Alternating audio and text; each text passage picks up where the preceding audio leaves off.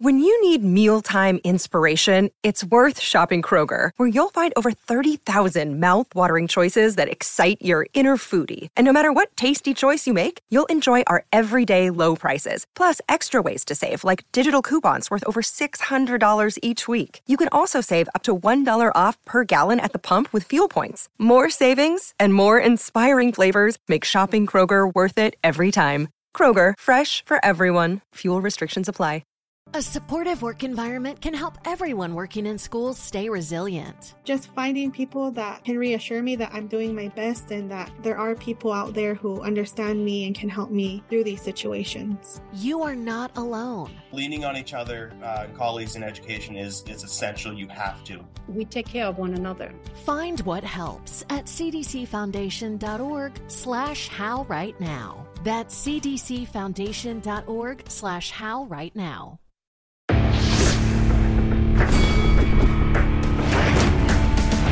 Reveille, reveille, donks. Look at us now, tip to tip. This is our life. This is our passion. That's the spirit we bring to this show. I'm Luke Thomas. I'm Brian Campbell. This is Morning Kombat.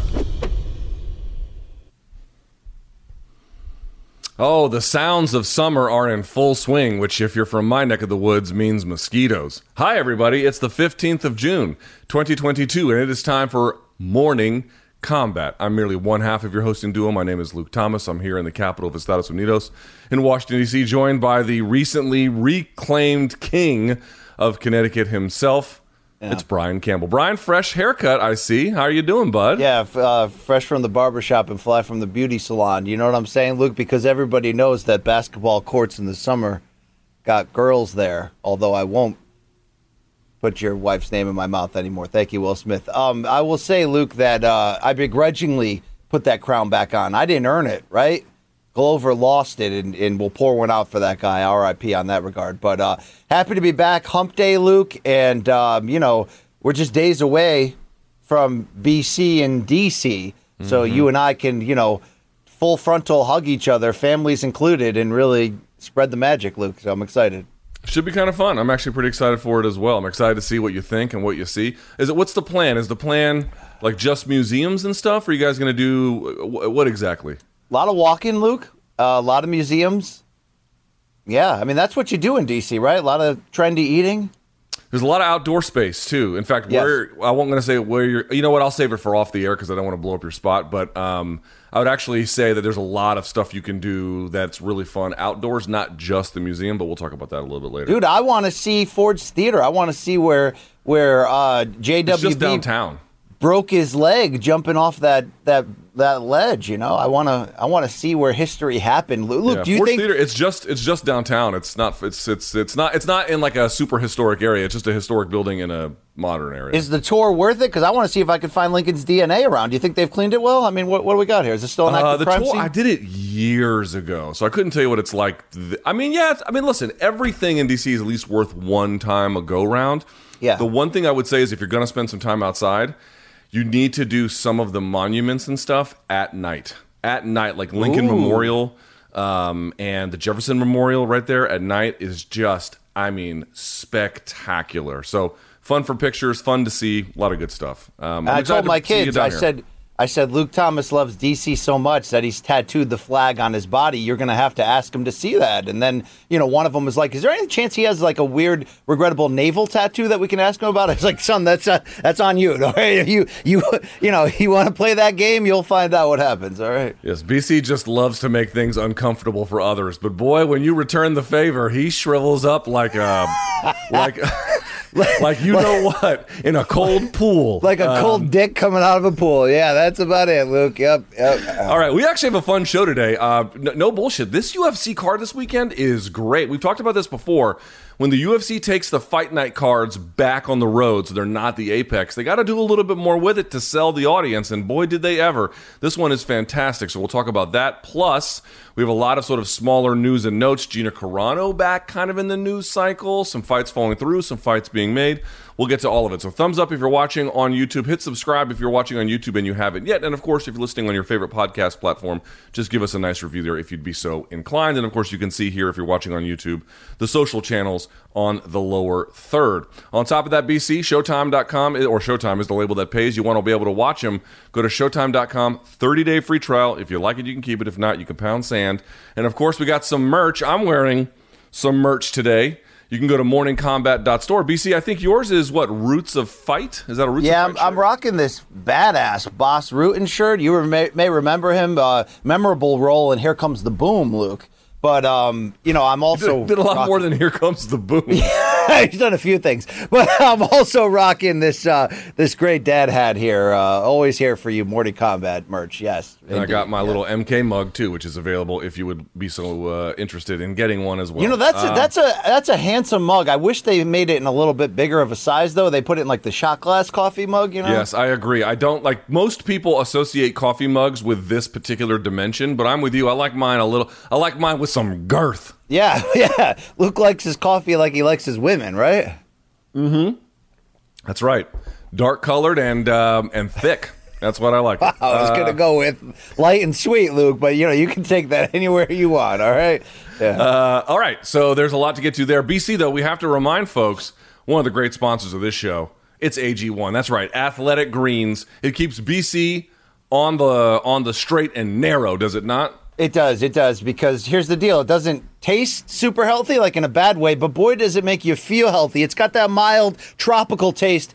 But I'm not going to lie, I look forward to starting my day each morning. One scoop, glass of water, mix it up nice. Luke, that's it. And, you know, sometimes it's it's not. You know, if you want to work of how you finish the day, you better start the day the right way. And this is how I start my day each way. And look at look at me, Luke.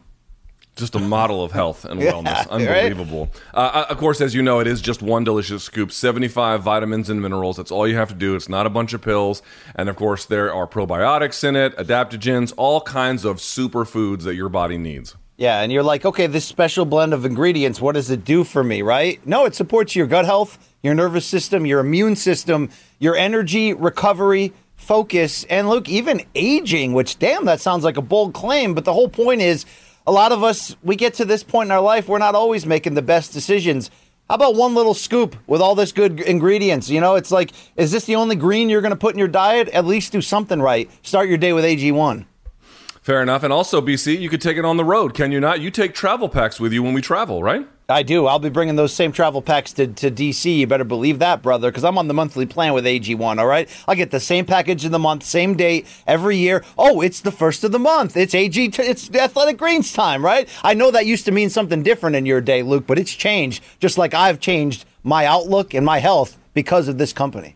Bone thugs and athletic greens. All right, BC, it's lifestyle It friendly whether you eat keto, paleo, vegan, dairy free, or gluten free. Contains less than one gram of sugar, no GMOs, no nasty chemicals or artificial anything while still tasting good. Yeah, you know what I like best about it, Luke? The price. How about less than $3 a day for you to invest in your health? And by the way, cheaper than that cold brew habit that you've been having issues with. Taking athletic greens is a small micro habit with big benefits. It's one thing you can do every single day to take great care of yourself. And, you know, don't just ask me. How about 7,000 five star reviews for Athletic Greens, including the trust of the leading health experts like Tim Ferriss, Michael Gervais? I mean, who else are you going to believe? Right now, it's time to reclaim your health and arm your immune system with convenient daily nutrition, especially heading into the flu and cold season. It's just one scoop in a cup of water every day. That's it. No need for a million different pills and supplements to look out for your health. And you know, you want to make it a little easier? How about Athletic Greens giving you for free a one year supply of immune supporting vitamin D? Also, you get those five free travel packs that we talked about. All you got to do is this it's simple athleticgreens.com slash morning kombat. And of course, that's with a K, brother. Again, that's athleticgreens.com slash morning kombat to take ownership over your health and pick up the ultimate daily nutritional insurance. All right, BC, if you're ready, I am. I would love to get this show on the road. You ready to go? Let's let's drive this shit. Let's do it. 18 wheeler. All we need is some trucker speed and a willingness to do gross things in the back cab, and we're ready, Luke. All right. All right, here we go. This weekend, uh, the UFC is on the road, but not with a pay per view. Yes, of course, they're back in Texas. They're going to be in Austin. It's UFC Fight Night, Kattar versus Emmett. Calvin Kattar's going to be taking on Josh Emmett. First thing I want to say is overall, I'm going to repeat it one more time. This card is phenomenal. Now, of course, what's going to happen by the time the card gets to the final conclusion. Will there be weight misses or whatever? I don't know. But as it stands on paper now, it's just great. Really, really, really strong.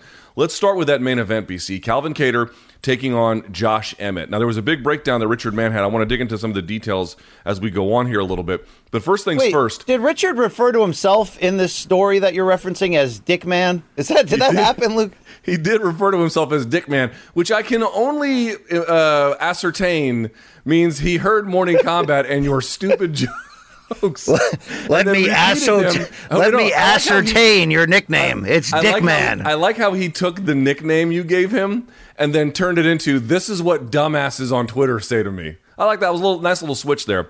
But the point being is Kattar and Emmett, BC, realistically, not so much because they've done great work, but there's also like a little bit of a gap in terms of what's happening at featherweight. As we know, UFC 276 is going to be the, the the trilogy between Max and Volkanovski. We have a whole thing coming out about that. But I wonder, in your mind, does Kattar versus Emmett scream title contender to you? And the reason why I'm a little bit hedging it is because they both had some pretty significant losses that were not too too long ago, including the Kattar one with Max, which was a historic beating. And also, what if Max wins? Are they going to do Max Kattar too? How do you assess the stakes in this one? I mean, the stakes are high. How you want to individually assess them depends on how you're looking at sort of the top, you know, five to seven of the rankings. And let's remind you, in terms of who's fighting in this matchup, you do have number four, Calvin Kattar, against number seven, Josh Emmett.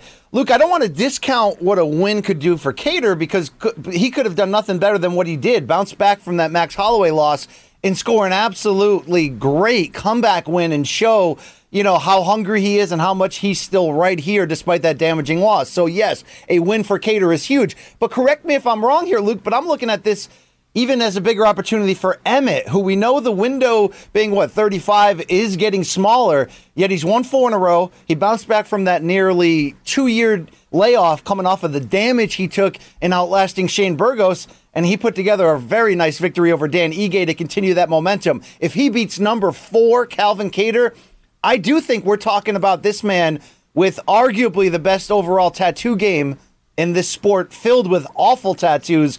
But obviously, the chin, the punching, the wrestling, the the the stamina. I'm wondering if he comes uh, has an opportunity here to really make a leap. Would you agree with me, Luke, that one has a slightly more higher potential upside of what they can spin this entering this fight, or am I a little bit just a little bit off based on maybe potentially the chemicals dumped in the water in the river that I grew up in, and possibly some other factors that that play? Well, you it? tell me because here I'm going to read you their last five fights, and you tell me which one has more to gain here based on where they've been. So if you look at uh, Josh Emmett, he has a loss to Jeremy Stephens, which was a really bad one because of the damage that it did. But then he rebounded against Johnson, then Amirsad Bektic, then Shane Burgos, and then more recently Dan Ige. Conversely, if you look at the five for Calvin Kattar, there's the loss to Magomedsharipov, which I think we would both agree is somewhat controversial, but it was a fair win. But you know, it was an interesting uh, change of affairs there in the in the third. No, I mean, Jer- dude, hold on. He came on in the third. Anyone that wants to say, "Hey, if that was five rounds, okay, that's fine." You know, hey, if your if your uncle didn't have that piece on him, he'd be your aunt. Okay, cool. But it was a three round fight, and Zabit won it. And Zabit's also the best featherweight in the world. What else you want from me, Luke? Is he? Is that what he is? All right, then he beats Jeremy Stephens. Then he beats Dan Ige. Then he had that historic. That's what it really what it was. The loss to Holloway, but he rebounded against Giga Chikadze, and I really wonder is that Chikadze win the best of the two wins? Frankly, that either of them might have. It actually might be. I think he's gotten a little bit higher. The rankings speak to that. I do think Emmett has certainly a less of a timetable to make this work, and also I would agree. I think this would be a huge, huge win for him. Now, to answer the original question about the stakes, you still have Ortega and Rodriguez coming down the pike, so that seems to me like the much more likely of the two to get the title shot, especially if it's Zaire. But I think Emmett could cause a lot of disruptions here if Volkanovski wins. That Kattar would be a fresh matchup. They would be, you know, in the on deck circle or something like Well- that. They wouldn't be next up to bat. I do like when there's a scenario, and you're right. That matchup, Ortega, uh, it's got. Are they closer to getting that title shot with a win, especially looking great? More likely than not, yes. But Luke, they are both coming off a loss, Yair and Ortega, and I do like when the UFC sort of says, "Look, we have multiple fights coming up involving guys in the top five to seven or eight or whatever." Really, whoever comes through and puts forth the dominant performance could open the door and the path for them to get a shot. And I kind of like sometimes when it's a little bit more ambiguous and open, almost like who wants it, right? Who's coming after it? So I think that's got to be in the back of the mind for both of these gentlemen that a big win here. And yes, I don't want to discount how big that Giga, Giga, Giga how big that win over uh, Kala- Chikadze, Chika- Giga Chikadze. Let me let me uh, recover from that stroke I just had on there, Luke. Um, I don't want to discount how great that win was. It, it was fantastic. So you're right. Um, I do think, though, you could crash the party with a big performance. The stakes are high. This is a great main event. The attention will be here. We love this freaking division. Damn, Luke. Uh, I think that we're going to see a very manly five round main event on Saturday, and I think it's going to get hairy in there, bro. Also, to be clear, Josh Emmett is 37. Now, he turned 37 in March, so he's not like, you know. Oh, I said 35. Is he really 37? Thir- well, remember, he missed a bunch of time after losing to Jeremy Stephens. So that fight was in 2018. He didn't come back till over a year later. He fought twice in 2019, won both of those, fought again in 2020, won that, and then fought again against Dan Ige. By the way, the fights against Burgos and Bektic were both either fight of the night or performance of the night bonuses. Yeah. So he's had a big rebound. In fact, if he wins this weekend, that's five featherweight wins in a row. And I think not all five. He, K- he KO'd Michael Johnson and he K- TKO'd Bektic, but the last three would be over ranked opponents, and then this one would be inside the top five. There'd be a clear escalation. I believe that's right. There'd be a clear escalation. Yes of his development. So yes, I think Josh Emmett certainly has no room for error. I mean, if think about it realistically, if you're 37 and you lose here to Kattar, and let's say you lose fairly, right? Like the other guy was just better on that night, that would probably dash any title hopes short of like a short notice. You know, oh, we need you on a moment's notice. Could you help? Yes, he'd be relevant in that sense. But it's really it's it's a bit of do or die for Josh Emmett this weekend. Fair. Very fair, very fair. And the age update certainly does that, as does Luke, as you mentioned. Look, I mean, this guy's had two legitimately long and arduous recoveries one from that brutal knockout loss to Stephens that you mentioned. But Luke, that thriller against Shane Burgos can't be forgotten because of what it did to both of them. Both were willing on that night to come out and say, "Look, I think I'm a next title contender. I've got, I'll do whatever it takes to get past this step." Uh, we may need to see some of that same spirit and that chutzpah coming out of Josh Emmett once more because this division, as you know, is full of hammers. And this guy, you could argue, Luke, on this four fight win streak in the recovery from that Stephens knockout has taken the longest possible road to get there. No disrespect, obviously, to how well Kattar recovered from the damage in that Max Holloway loss. Both are battle tested, but both had to crawl through some shit to get to this point. Um, you know, I, I, for both of these guys, I'd love to see them come through with a spectacular performance and be in that discussion because these are two blue collar members of this division. And I think both have really, you know, through highs and lows, have shown you that. I don't know who has the edge. I love the style contrast. I love the toughness of both. Luke, this is appointment viewing. This is this is why we go. You know, this is why we do this shit. I can't wait for this main event. Give me any reason not to like it. You can't. Also, one thing that sort of shows up on tape, and then if you look at the the you know the win losses, you can kind of see it there a little bit. But like Richard Mann had something that was just really really smart about this. If you look at how many knockdowns uh, Josh Emmett scores, he ranks ninth among active UFC fighters, right? But six of those and the eight ahead of him are all heavyweights. So the only two non heavyweights ahead of him are Conor McGregor and Sean O'Malley. Dude, fucking Josh Emmett can thump. He is a yeah. very, very heavy handed guy. The stats speak to that. And in fact, listen to this little thing. I just thought this was fun. I mean, I, I didn't even realize this until you sort of pointed out. Um, listen to this. He has scored, talk about Josh Emmett, has scored knockdowns in seven straight fights and has landed four knockdowns against Felipe Arantes, which is tied for the second most ever landed in a UFC fight. The only two times it was more was when Jeremy Stephens was kicking Gilbert Melendez and he kept falling, and then Forrest Petz when he beat Sam Morgan, which I watched that fight. He was hitting Sam Morgan so hard his ears were wiggling in slow motion. Joe Rogan made a comment about it. I thought he was going to make Sam Morgan mow his lawn. It was such a beating. Other than that, dude, Josh Emmett is the guy out there putting fucking hands on people. So it's not just you have two good fighters. You've got a guy in Josh Emmett who is a fight ending threat. And then you take a look at what Kattar did to Stephens. He's hardly some slouch in that department himself. Pretty interesting fight, pretty action oriented fight if I'm looking at it. Yeah, and they're both gritty, and there's both so there's so much reason with the stakes to have to fight another another absolute war. I mean, I, I don't see this being dominant on one side, Luke. You know, as much as there is that potential if someone could break through with a kind of you know stoppage type win that you're like, damn. I feel like we're headed through five crazy, arduous, intense, damage-heavy rounds, and uh, these are two two men that are that are up to the task. And Luke, you did you did kind of gloss over. Look, I know you like different styles of tattoos. Uh, you know, Whose tattoos i- were you talking about? if a man's going to tat his ass, you're here for it. That's fine. That's your preference. But uh, Emmett's tats are fantastic. The coloring on the light skin, Luke, they pop. Okay, uh, would you give the man the respect, please? I haven't seen his tattoos in a while. I'd have to take a look. You know who had interesting uh, tattoos by virtue of a um, a skin condition was Scott Jorgensen. He had vitiligo, so he went from sort of a normal skin pigmentation to a very light one. Obviously, as his skin changed color, which you know is its own little, I'm sure, a difficult situation. But it certainly made his tattoos pop. It certainly looked really, really interesting for that, and I think he kind of appreciated it in the end. So. Um, yeah, tattooing skin uh, different across across different hues can be difficult. Uh, all right, Kind, kind of crazy too how Richard Mann shares a nickname with a uh, star NFL quarterback too, right, Luke? Deshaun Watson. you're really going there. Sorry, sorry, Luke. Sorry. I mean, really? Sorry, I mean, look, you know, it's it's the unpredictability that really makes the joke pop. You know what I mean? It's really, it's like, wow, who brought a firework into the small, you know, room? This is crazy, Is that- right? is that- you know? Did you bring a firework or did you bring a flatulence? Which one did you bring? I can't quite tell. Um, Yeah, There, right. there was an explosion. I'll give you that. Yeah. I just don't know if it's feces or fireworks.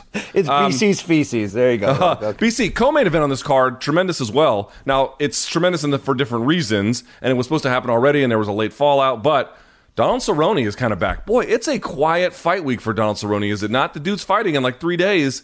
There's hardly any talk about it. Plus, it's the return of the long layoff of Joe Lauzon.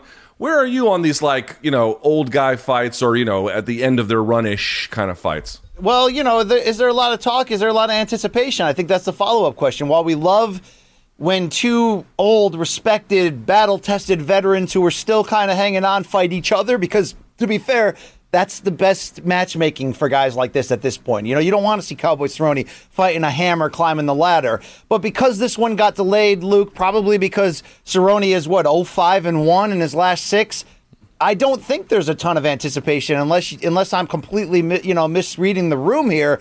I'm wondering, Luke, if this is the the the end of days. If Cowboy Cerrone loses this, can they keep employing him? I know he's right there in so many longevity longevity based UFC records alongside the likes of Jim Miller, Andrei Arlovski, and, and others. But um, do you have high anticipation as sort of a a hey, two warriors will send you off here because Luke, whoever loses is probably getting sent off. You okay with that?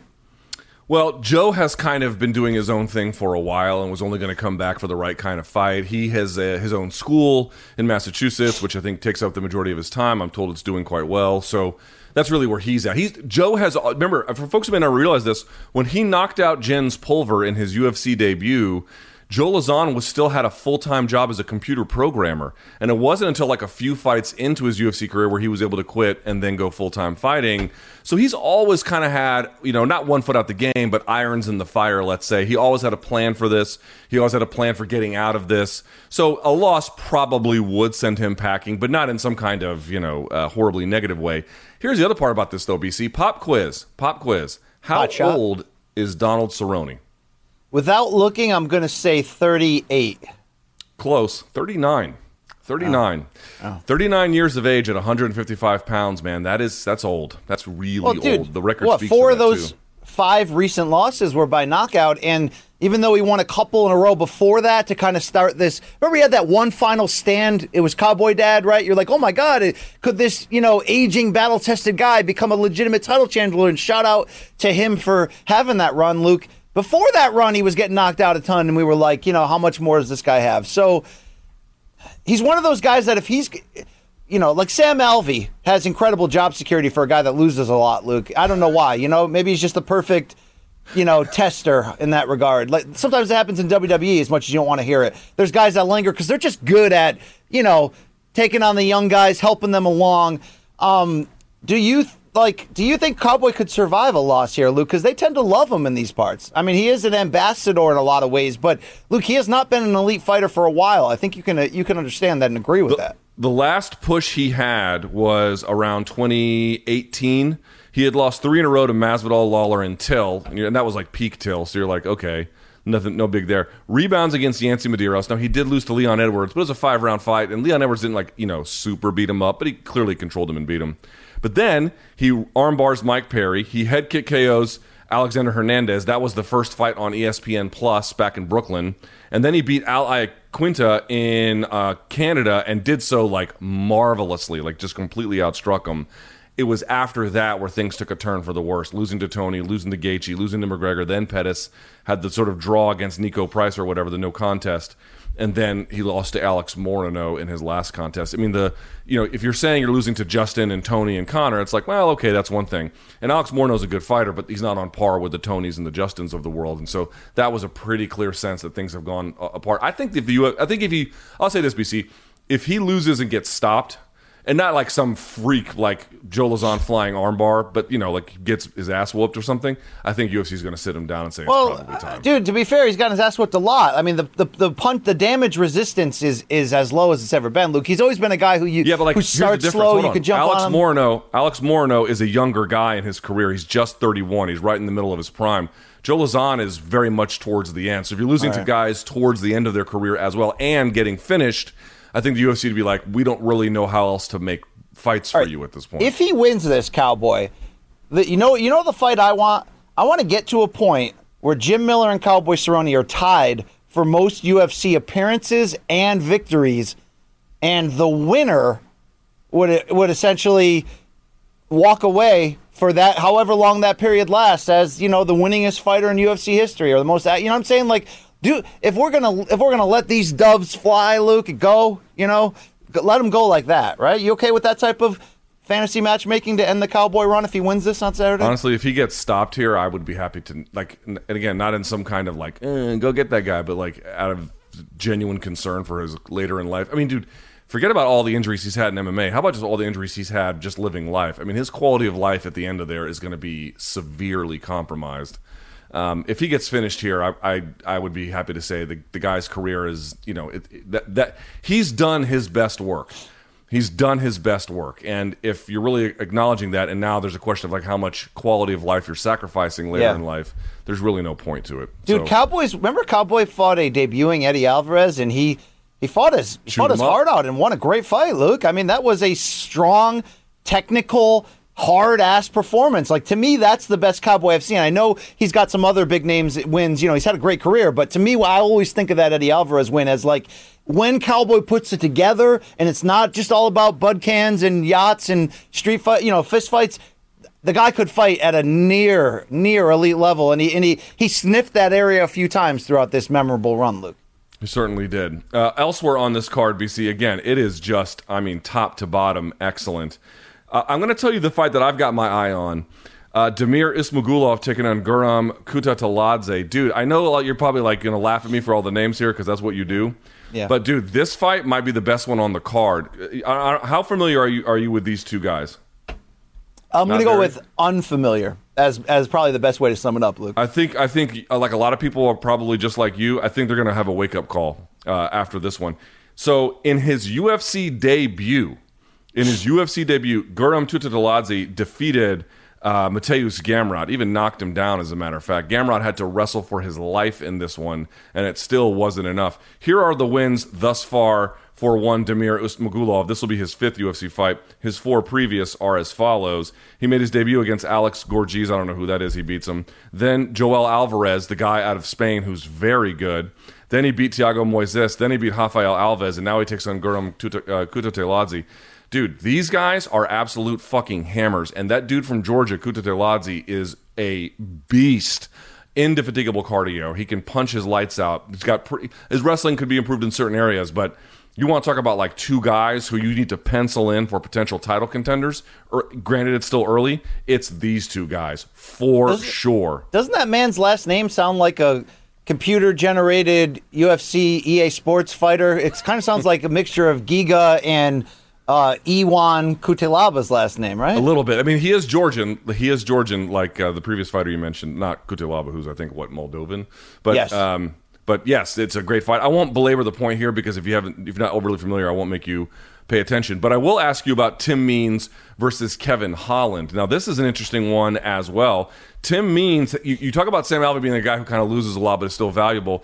Tim Means is a guy who's actually gotten some pretty good wins, but like he's a real measuring stick. If you can't beat Tim Means, you have no hope in this division. Uh, but he's not Tim- easy to beat. So if you can beat him, you actually might go pretty far. Dude, I like this matchmaking a lot. While Kevin Holland did bounce back from that losing skid that sort of, you know, he found his ceiling. He leveled out after that hot 2020 pandemic, you know, sort of kicked the door open.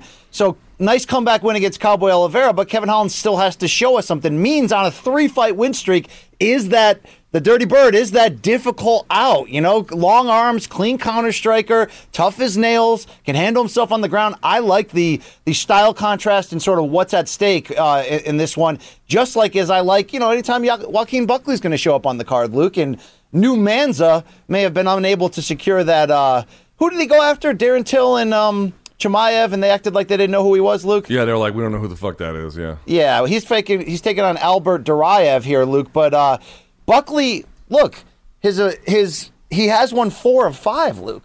Okay, and and he does spectacularly knock people out.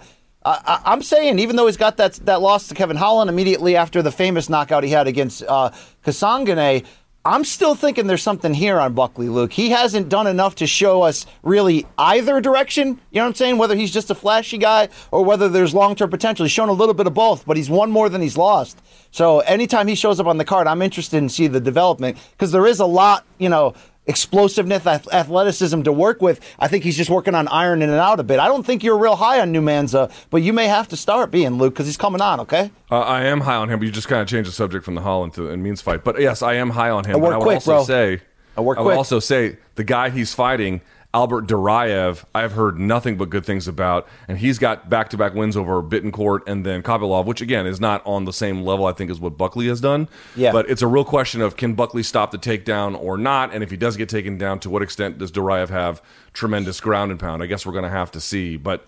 Um, he's he's been extremely impressive himself, so that's a great dude. That's another great Dude, fight. On You're this right. card. This prelim card has so many. I kind of have to tune in early moments on it. You know. Yeah, so Adrian Yanez, friend of the show, I suppose, taking on Tony Kelly. You might remember he's a very good fighter, Tony Kelly, but he was the one that called the other person a dirty Brazilian and caused the whole controversy. Yeah, it's Uh, tough when that becomes your your calling card. Like, oh, that's the risen guy. I got. You know, I'm still trying to erase that, Luke. Okay. I, I see that. I'm still the guy that John Jones said he didn't like, so believe me, I have to live that one down all the time too.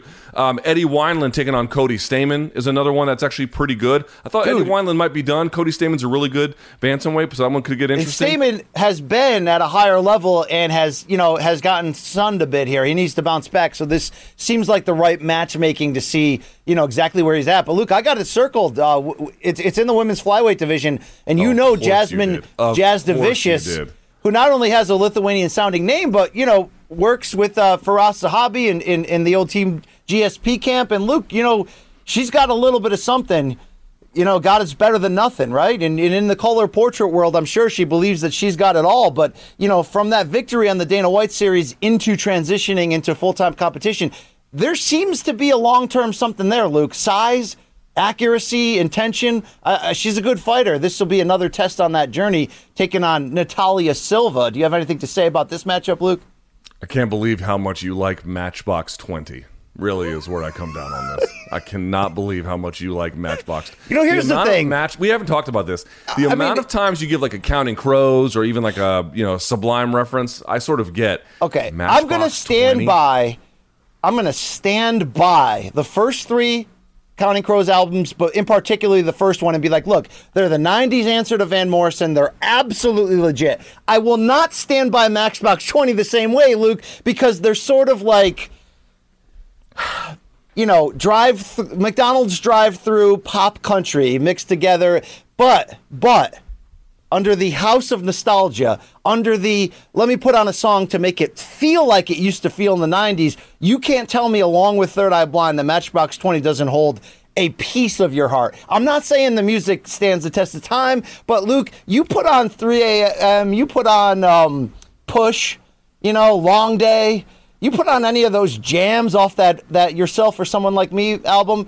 I'm sorry, Luke, they're taking you right the fuck back to 1997. There's nothing you can do about it. It holds up, okay? It's not great music. I started great a brand new high school in 1997 at, in, when I was 16 or 17. I don't want to go back to yeah, a lot of 1997. It's funny you would say that because I got DM'd by two different people this week saying, "Why doesn't Luke love Georgia enough?" Meaning not not the not the nation in in Euro Asia. I'm talking about the state of Georgia to put that flag on his body, huh?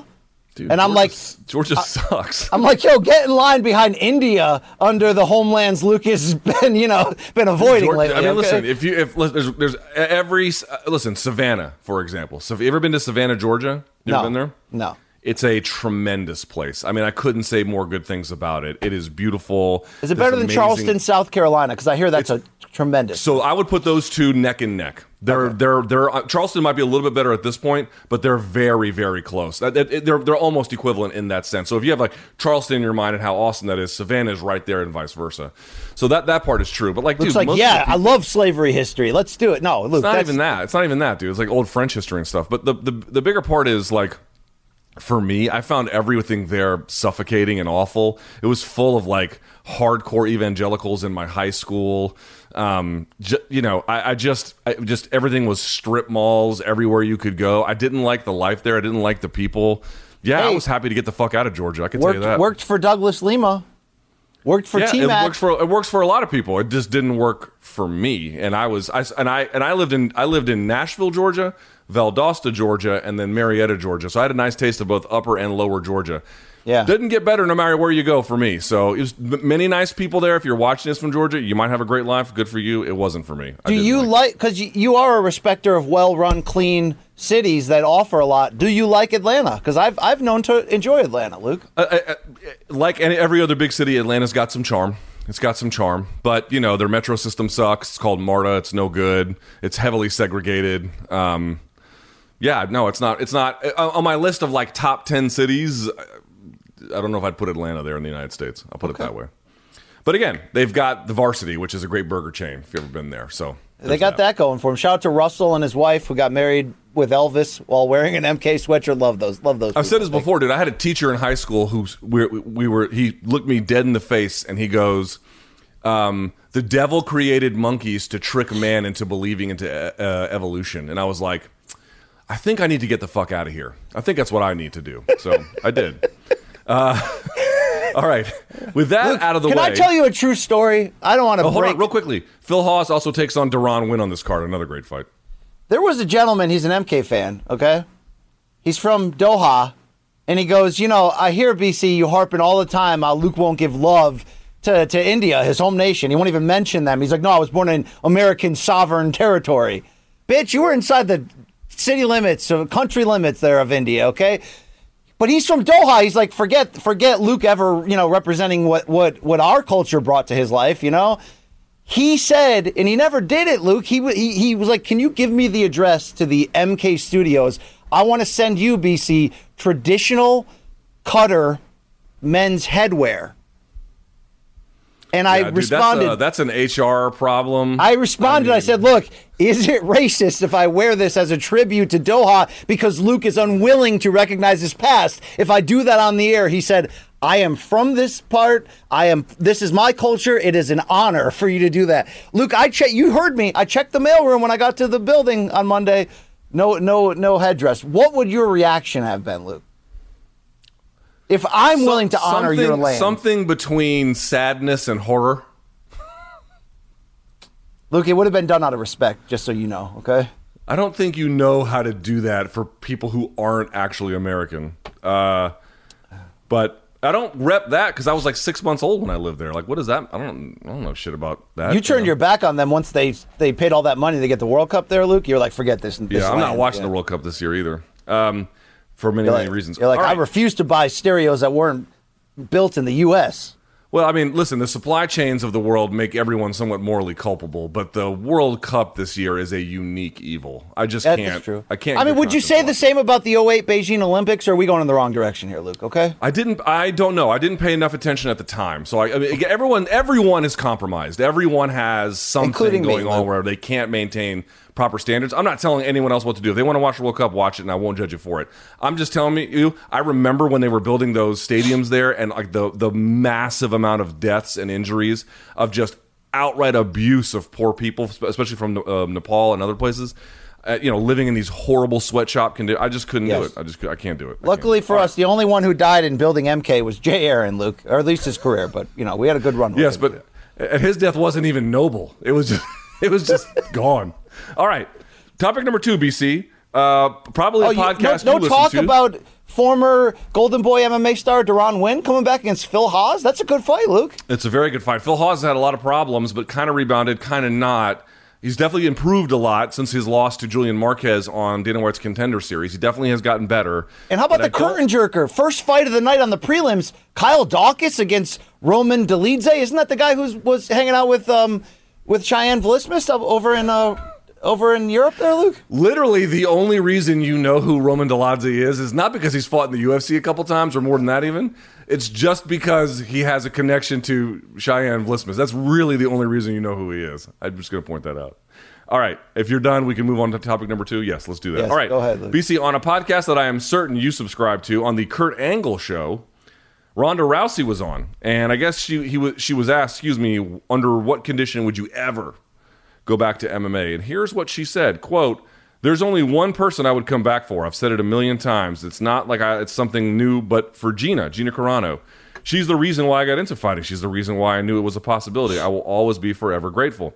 If she was ever like Ronda, I want to fight you tomorrow, 205 pounds, like whatever the hell she wants. I'm not saying she's 205 pounds. I'm Sure, she's very svelte. If she wanted to come into my backyard and do the Rocky thing, or you know, ding ding, we can just go in the backyard. I don't care. I will fight Gina wherever she wants, even if she doesn't want to forever. Leave that offer there. It's a respect thing, not an fu thing. I'm com- not like I'm coming to get you. It's just like, hey, if you ever want to pull that card, it's there. I love her. Thank you, Gina, for everything you've done. Level of interest on a Gina Carano Ronda Rousey fight. Look, it's easy to rip this, and everybody is is sort of going like, "Come on, Carano's forty. She fought last, like, you know, when this was barely a sport, right? You know, and it's sort of the first major, major all eyeballs on. And shout out to Showtime and you know CBS for being a big part of that behind the scenes. Strikeforce, Scott Coker and company. But the whole point is, Luke, yeah, I'd be interested at the end of the day because I think this is Look, Luke James Toney versus Randy Couture, CM Punk versus Mike Jackson. Like, dude, we're gonna get to a point where we're gonna look back at those as sort of like the same dinosaurs we see of you know Keith Hackney punching Joe Son in the balls fifty times in a row. Like, sort of like. Uh, I think we're, you know, Wesley Snipes versus Joe Rogan in a UFC fight. Like, we're not going to do that shit anymore. This is a professional operation that has an ESPN and Disney behind them. But I do think this is probably the last of the Mohicans in that category. This would be an absolute freak fight, yet I believe the mainstream would full bore uh, attach themselves to this. Even even just the Rousey comeback story alone, from the two knockouts and the I wouldn't say disgraced exit, but you know the the, the you know went through some hard times after that, and, and maybe didn't handle it all perfectly, dude. Um, yeah, it, because Luke, it is a they're so far past it. I don't even know if Carano has interest, by the way, and, and but they're so far past this mentally and physically that I think it would be a. I, I kind of have to see what it looks like. So yeah, at the end of the day, Luke, we can all act like, oh, dismiss this shit. I don't need it, dude. We'd all be there. Do you think the UFC would would do this? They don't really do this kind of shit anymore. Would they do this? Then again, they just had Nick Diaz fight last year. What am I talking about? Of Dude, course they had they're do CM this. Punk fight not too long ago either. Of Yeah. course they would do this. Yeah, I mean right. they wouldn't. Here's the thing about UFC: they won't do this regularly. They won't do this every year. They'll do something like this every once in a while. So I absolutely believe that they would do it. Um, it'd be stupid. I tell you what, you know, it's kind of funny. I'd actually be more interested in this if it was BKFC. And the reason why is because as long as it's MMA, you know, Ronda faded or not, she's a better athlete than Gina, and she's a, certainly a much better grappler. She would just have her way with her, I think, even if she's a little bit smaller. I, I Yeah, what would- what weight would they do? What would they do? Like open weight? Would this be the first UFC women's heavyweight fight, Luke? like w- one, pro- well, you know, I'm not even sure, 150 ish, something like that, probably somewhere in that. I mean, if Ronda fought 130, how high would she be willing to go? Probably around that. Um, but she would still mop the floor with her. I'm, I'm fairly confident, and so it wouldn't be all that fun. However, however, if it's BKFC, one, you don't have to worry about the freak show element. Dude, you're not just- taking two beautiful women and putting them in bare knuckle fighting. Come on, they're Why not? because they got out of fighting for separate reasons and had separately, you know, impressive careers outside of the world of taking punches to the face. And now they're just going to come back and, oh, on top of that, we're going to fight bare knuckle. Come on, dude. They're not doing that shit. What are you talking about? They're going to come back. They're going to fight. To your point, the fight's going to last. I'm, I'm not saying that's what they're going to do. You understand that, right? I'm simply saying I would like it more. I'm saying it's not even. it- It's not even a conversation. It's the same conversation of, hey, would you guys be in an adult movie together? about a theoretical preference I would have. Of course I can. Dude, but I'm saying I it's not say even. It's not even. Rem- they wouldn't even remotely. I'm not. BC, are you that. under the impression I am suggesting this is a real possibility or I'm an trying to. I'm trying to gauge your. Once again, you're questioning my questioning your integrity, Luke. Luke, I'll challenge your integrity every single day of the week. Yeah, I know because you're a bad faith actor when it comes to that. Dude, I'm just telling you what I would like more if it were possible. And if it were possible, it would be more interesting to me if it was BKFC versus MMA. That's it. That's all I'm saying. All right, I do agree with you that it would be short. Look, I, I have a hard time not comparing this to to G, to Matt Hughes versus Royce Gracie in Yes. what 2008, 2007 ish when it was like like, that, yeah. it was it was you know and Hughes had some more in the tank, of course, but it was it was like. What the hell is this going to look like? You know, I think it would be that type of freak show, and I think it would end just as sort of weird and gross. And your and to, to back your opinion, Rousey takes her down, and I mean, she could put on arm bars on people who haven't been fighting in her sleep. Correct, Luke? I mean, like you know, yeah. Yes. The difference in grappling ability is significant. Gina would obviously be a little bit bigger, so that does sort of cancel out a little bit. But you know, if you don't think Ronda has thrown people a lot bigger than her, I, I guarantee you she has. By the way, is Ronda back? I thought, I, I, where is Ronda with WWE? I see her sometimes back. She's not back. What is what's going on there? Do you know? She took she took a long break to to uh, give birth, and she came back. I think it was last year. To mixed results, I think she came back at or no, maybe it was WrestleMania this year. Either way, she's back at it in a. I'm not watching week to week, so I can't speak with full clarity here. But I think it's more of a part time ish role. But but um, you know she she's she's cringe on the mic, but you know physically she can go, Luke. And um, dude, how big would it be? Because there are there are It's a great other question. audiences. I mean, you know, like as much as you want to say about Carano's politics, if you don't agree, or that topless photo a couple years ago on Instagram, um, people care about her. People care about the Mandalorian. Like, you know, she's in. Isn't she in some like cowboy horror movie with Cowboy Cerrone coming up? yeah, but it's Ben Shapiro's Daily Wire Studios. Like it's it's really sad. Okay. It's I'm not. saying people would care. They would care a lot. So Yes, how much would they care? So the how much would they actually care? BC, yes or no, true or false?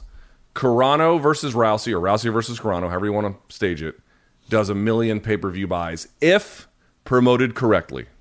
Yes. My question to flip that back to, to the validity of this actually being a thing is not only do you need the willingness of both women to potentially take a hard L on the bright stage again, of course, and I'm sure Rousey, like we're saying, believes that this would be, you know, the easiest fight she could take, so it probably would make sense that this is the only fight she'd come back for. I get that. But you'd have to pay them not typical UFC main event money, Luke. They're not coming back for a million. You know what I'm saying? Like that. Oh, right. Like these are these are stars. Like like Rousey has maintained a level of stardom through her her you know post UFC uh, vehicles that she's been a part of, and Carano obviously is you know as famous in a in a whole in a whole different audience than she ever was originally. To be fair, you know, or more famous in a lot of ways. So. She's certainly controversial. That's true. You would have to pay them the money that you're not willing to pay to pay John Jones to fight at heavyweight, right, Luke? I think you might be onto something there. Also, the other weird part is just an actuality, right? So let's say that they did book this fight. They came off their pockets for like a one time thing. They did the impossible. We talked about how it would have to be promoted correctly. Dude, would Ronda ever do a press conference? Would she ever like? Would she ever seriously put herself in a position where she had to answer unscripted questions about the Nunes loss or about the Holly Holm loss? Um, I Let me ask- would, dude. Who's doing the interview? Ramona Shelburne or or who? Right. You know what I mean? Like Right, who who's allowed to talk to her, Luke? That's the first question. Yeah, that's a good point. Could be interesting. Honestly, they might do it if they get a little not desperate because they're not desperate, but like, what do you put the chances of something like that happening? I'm going to put it less than I'll say ten percent ish, something. like I that. have I have legitimate like what what is what would Carano gain here, Luke? big paycheck. Um, I think here's the thing. It's like we live in this polarized world. She punted on a Star Wars future for her values. I, I would say her values are somewhat ridiculous, but she did. I wonder if the UFC machine through this athletic contest could Uh, Re- revive her brand. revive her brand, not to the people who still like her, because again, Right. it got, it got kind of split, but maybe to the people that lost their way with her a little bit. Yeah, yeah, no, I, I think that's fair. If she has those type of intentions to, you know, because you have to know what is she looking at? She look at it like you said. She made a decision based on beliefs, and she was willing to stick by that. But she also was getting pretty far as a sort of surprise Hollywood Yes. run. Dude, you know, she was great on The Mandalorian. She was Right. I mean, really she was in a Fast and the Furious. Like she's done a lot of things post Strikeforce, you know, and, and it's built and she's gone higher with each one. I'm not saying this Cowboy Cerrone movie's going anywhere, but you get my point. Um, I wonder. Okay, that that does bring me back. If she's willing to take a potential loss, and maybe she thinks to herself, "Okay, I get some, you know, I get put in an armbar, big deal, right? I tap, right?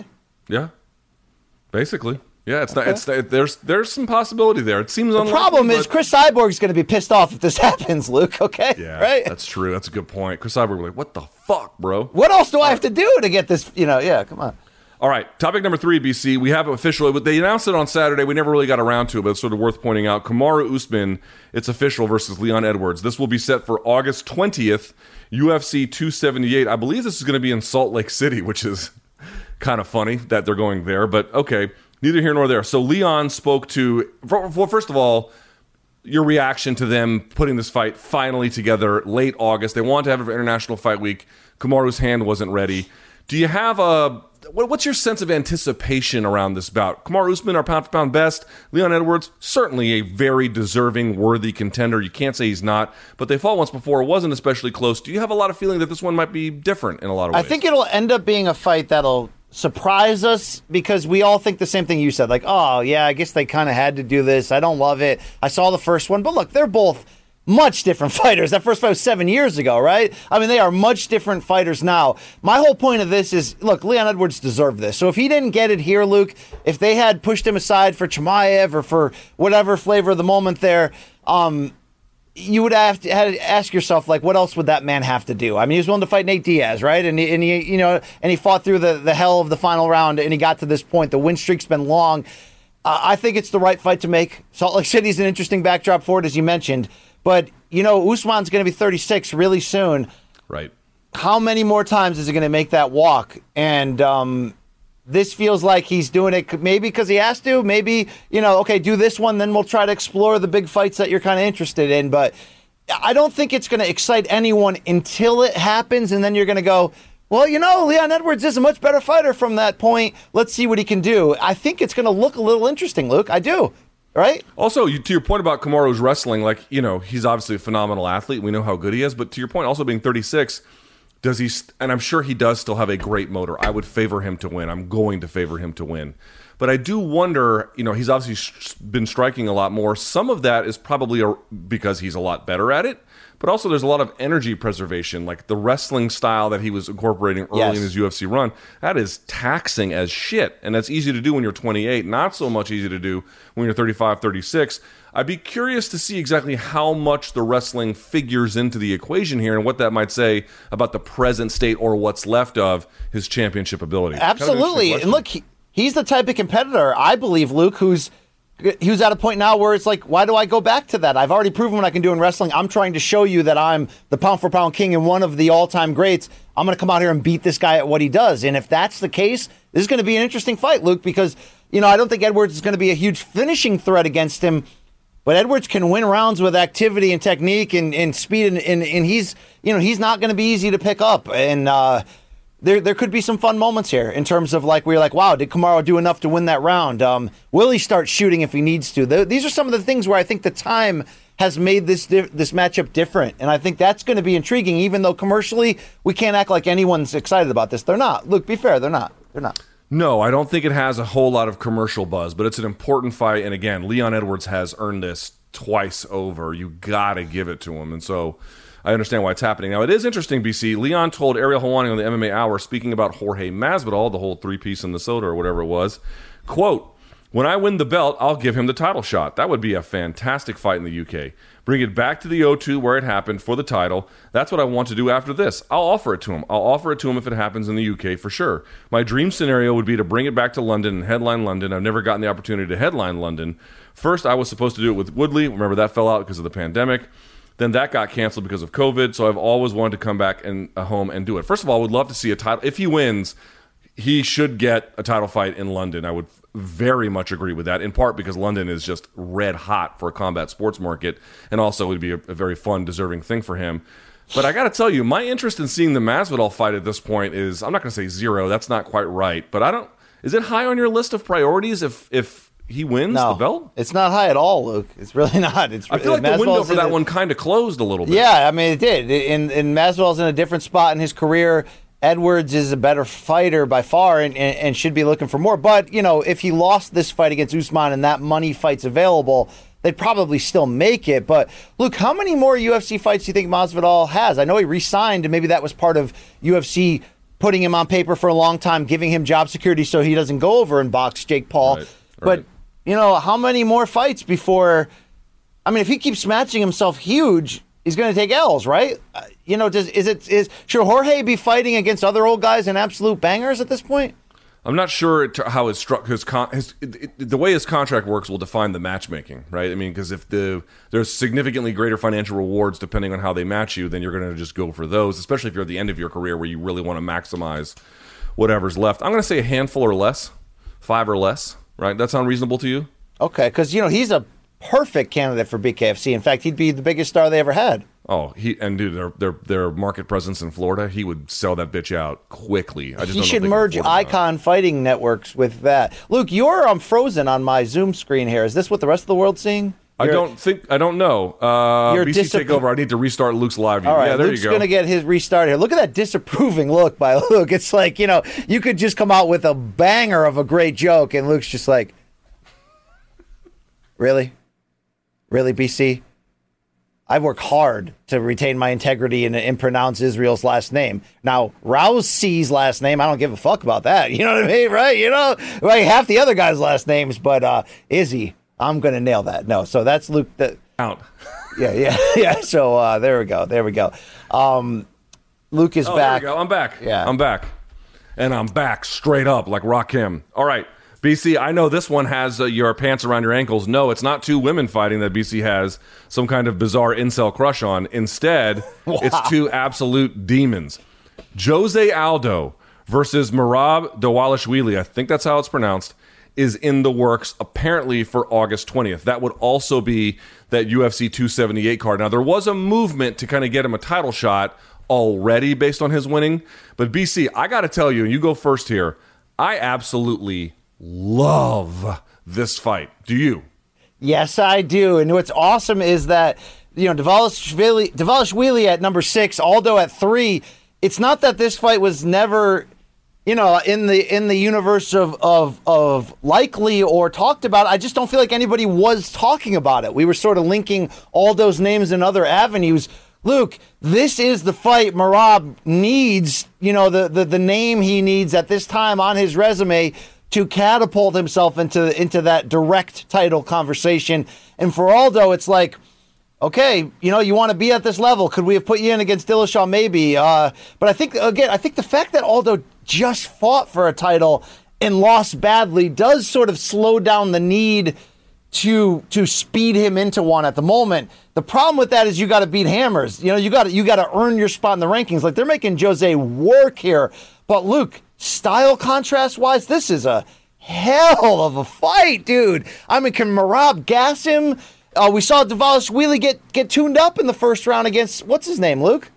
Remember that crazy fight? Was that against Marlon Moraes? Yeah, like Yes. you know, it's Jose can have moments here. Jose can fit. I mean, this is going to be wild, and it's got so much value to it in this title picture. And I thought it was interesting that this is the direction they went. But for a fight that I really hadn't thought about all that much, yeah, dude, appointment viewing, like, like you remember that that the the thing I would always bring to to the stag parties, right? Uh, the bag o porn. Yes. You know, it sounds ridiculous, right? And you know, you go to a good I don't know if they do stag parties anywhere but Connecticut, but it's a fucking thing here. Like you don't even need to know the person who has the stag party. Somebody's just like, "Hey, you buy a ticket for my buddy, and for 20 bucks, it's all the beer you can drink and a and a, you know, a buffet of shitty food." I mean, it's great. But Luke, these these these uh these gifts in the raffle, you'll there could be a PlayStation and there could be golf clubs, there could be like box seats to the Red Sox game But dude, you go to the right industrial town and you drop bag o porn in there, it don't matter how much it costs to put that together. Those old guys will grab that shit first and then start passing it around. Then there'll be a convention in the corner of the stag hall of these guys, you know, read I mean it's dude, this is bag o bag o awesome. Like all the way you can see I like, the I like how some people show up to the stag party. It's like, yo, I got box seats for the Sox uh, game. It's like, oh, I got uh, t- tickets to the floor of the Knicks.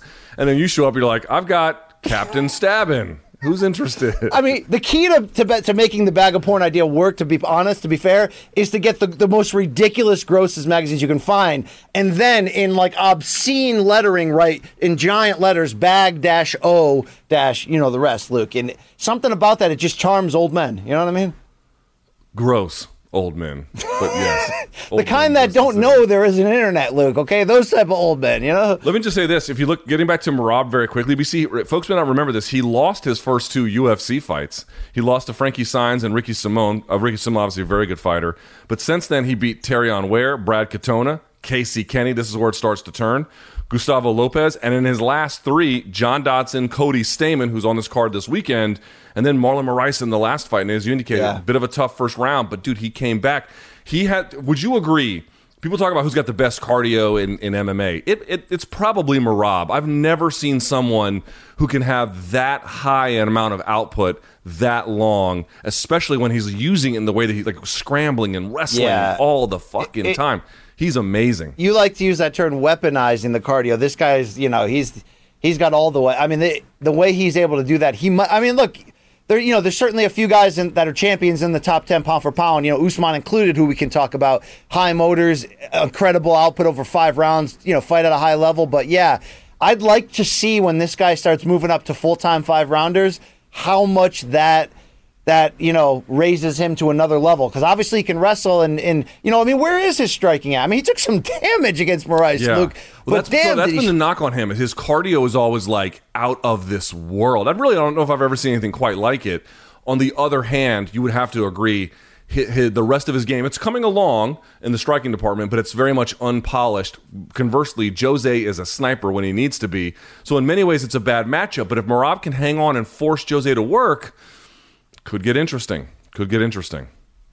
oh yeah, give me that. You know what I mean? Give me that. When, when is that? Where is that? August. August twentieth, Salt Lake City. Same card as Leon, and uh, again, it's it's not in, it's in the works. It's not signed, but it's in the works for that UFC two seventy eight card. So could be big. Hey, dude. By the way, just to get people excited about life, because I think you should all pause and you know smell the green grass once in a while. This summer into early fall for both It's combat insane. sports, It's from the standpoint of appointment viewing, right?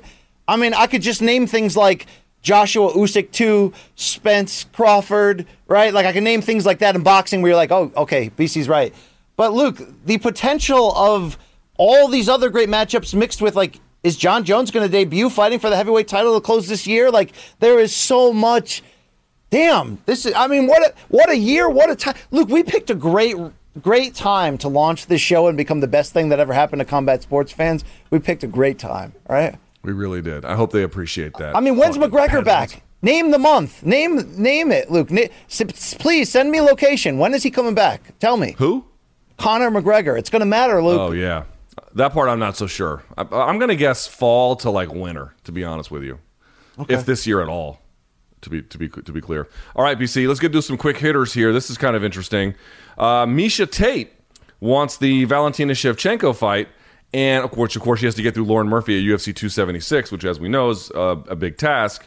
But believes believes, excuse me, she already has the blueprint to beat her. I'm going to read some of these quotes here in just a second, but as I pull it up, BC, your reaction to this news, do you agree Miesha Tate, based on what you saw Taila Santos do, would be more of a threat than perhaps you would ordinarily imagine just sort of reading their names on paper? Yeah, like I take her saying this at face value with a with a little bit of a grain of salt because she said the same exact thing about wanting to come back and rematch Amanda Nunes, and even though you know it went very badly for her at UFC 200 to lose the title, um, you know, it sounds like something to make herself confident and inflate her. But obviously, the timing of this after the Santos fight for Valentina, but also the Jennifer Maia fight. To be fair, the only person at this weight class who's been able to do anything against her, eh, it sells the potential of this fight better, Luke, for sure.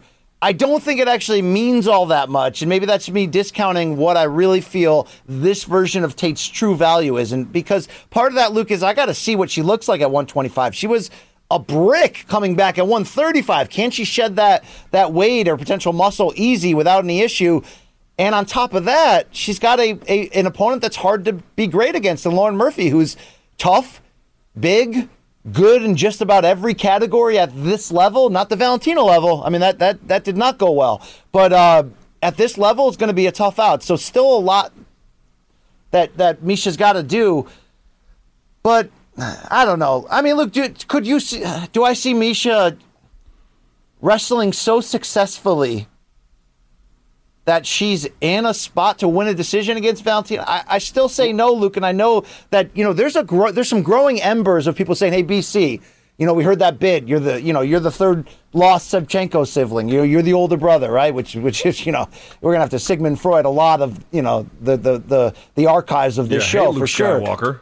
Um, but you know, the point is, you know, you you man, you went ham on defending Valentina in the scoring of the fight on Saturday, and you won't stop protecting this lady.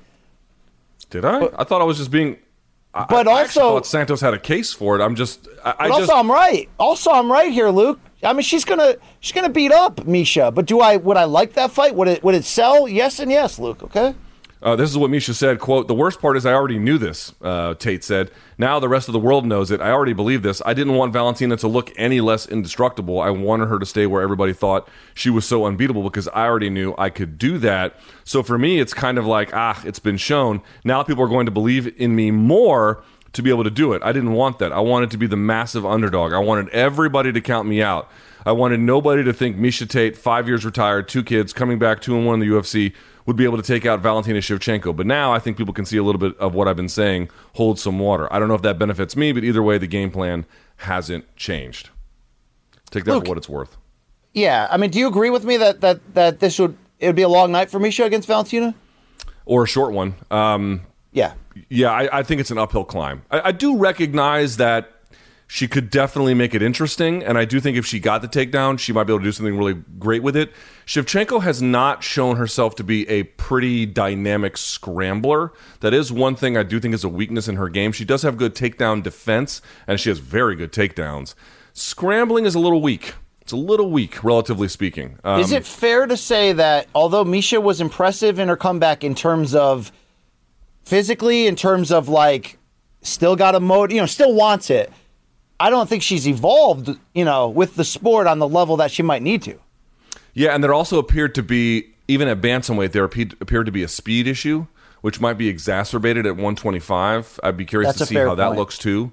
Um, Now- so there's a lot of questions about her, but I yes, if listen, I'll say this, and, I and and it's worth noting: if you beat Lauren Murphy, who I have a tremendous amount of respect for, dude, you deserve to fight somebody really special at that point. So I think if she can get it done, which by the way is hardly automatic, but if she can get it done, that would be interesting to yeah, there to would be no argument against her get, uh, getting it because there's not that's not a deep pool there, and she's a legitimate name, and that'd but be a also big beating win. Lauren Mur- like Lauren Murphy is a very good fighter, and if you can beat her, then that would say a lot. So Luke, Uh, it, maybe you agree with me. You block people instantly, and if that's what you have to do for sanity, I'm not. I'm not here to say anything, Luke. You, know, yeah, I you mean, gotta you've prote- got you've got you gotta one fifth the amount of followers, and then you're like, oh, why don't you do use Twitter like I do? It's like because you don't get the same. I Kind of like that. responses Lu- I. Luke's always got that sword ready to pull just in case he needs. Well, it's it, always okay? weird when people have like obviously you've got a lot more than this, but it's always weird when people lecture me who've got like a thousand followers. Like, yeah, I talk to everybody. It's like, dude, your Twitter is not like mine at all. So This is like the common lowest common denominator, like BC. You fug chigs, like come on, like at the end of the day, you know, like so. But anyway, Luke, when people come at me in a intelligent way, you know, I, I want to take the criticism seriously. People say, "Hey, BC," to prove that your love of Valentina, whatever the root of it is, whatever the source of it is, is wrong. Is is is you you got the blinders on? How do you score that fight for Valentina over Tyla and also score Dillashaw over Sandhagen? Do you think they have a point? Was I exposed there, Luke?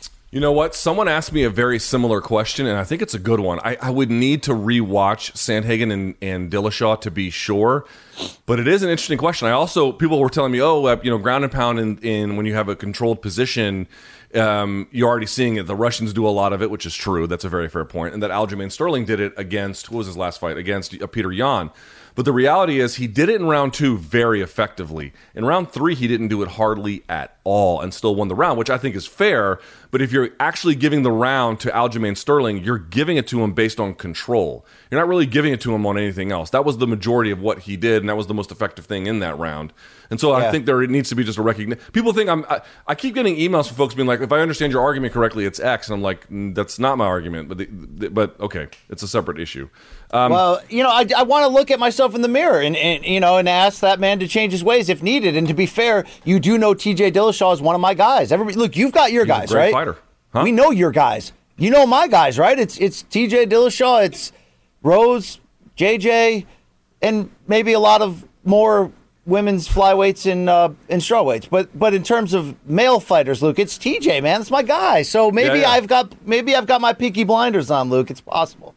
All right, uh, not a big one here. Rani Yahya out of his July 9th fight with Cody Garbrandt. That would have been a fun fight, actually, but um, it is off. Uh, BC, where are you on Mayweather booking another bout with an exhibition bout versus Miku, Miku Mikuru Asakura? I think uh, I'll pull the details up here in just a minute. In a boxing bout for RIZIN in September. Do you have like a great amount of interest in this? Okay. this? Under the flag of like cool that Mayweather can make this money and command audiences, but like we're not we're at the point where we're like, you know, we're not really interested anymore. Could I be more interested in something like this, similar to the one he did a few years ago in Japan, than I would be like the one in Dubai against that guy no one's ever heard of who shouldn't have been in the ring with him, or him against, you know, the, the some YouTuber who's the son of a billionaire yeah, if if that first fight was on the up and up, and the reason why I say that, Luke, is who was the guy who fought the first time around? Was it also Asakura? It was Or no, Tenshin guy's- Nasukawa. Not Sakawa. That was it. Excuse me for that. Um, the thing about that was you either look at that in hindsight as, wow, dude, Asakura t- or, or Nasukawa took that way too serious and and you know didn't understand the size difference between them, and he came running at Floyd, and Floyd sent that guy to hell. Or you're the other fifty percent who are certain, Luke, that that was pro wrestling.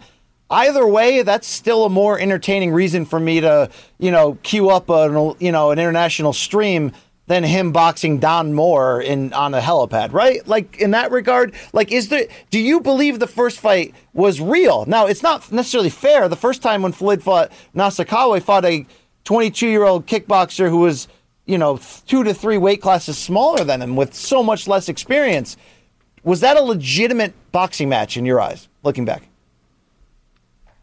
It's a legitimate. I mean, what do you mean by legitimate? Did I did don't- Nasukawa go for broke and think he, you know, because he was crying afterwards, but crying out of like upset that he lost and said, you know, he had the same demeanor. I know I, I'm, this sounds crazy. Do you remember when um, what's that the, the hot dog guy, Ko, Ko, uh, Kobayashi? Takeru Kobayashi? Um, took on that bear in a hot dog eating contest. It was on Fox on like national television. Yes. Remember, like Fox would have like the celebrity boxing with Todd Bridges, and then they'd have this like ridiculous show, and you'd get real high on a couch and watch it. Dude, Kobayashi legitimately came there to beat that bear, Luke. And I don't know if you remember what happened. Kobayashi got out to an early lead, and then the bear made this large groan, and his hand, which was like the size of like three catcher's mitts, scooped up the whole pile and then just dropped them all in his mouth, and he swallowed and he won instantly. I mean, he just demolished him. Yo, Kobayashi in the in the interview afterwards was like, "I'm gonna come back. I'm gonna beat this guy. I'm gonna prove to you. I just miscalculated." You know, like he was like, "Damn." Do you think that's what that Nasukawa fight was? That that guy's like, I'm gonna knock out Floyd Mayweather. I'm going for it. If that's if this is on the real up and up, I actually kind of like this completely under the flag of absolute bullshit. Yes, Yes, but I kind of like in that sense. Yes, yes. because you're gonna say to yourself, one of these days Floyd's gonna bite off just too much, right? And then you're gonna have something interesting.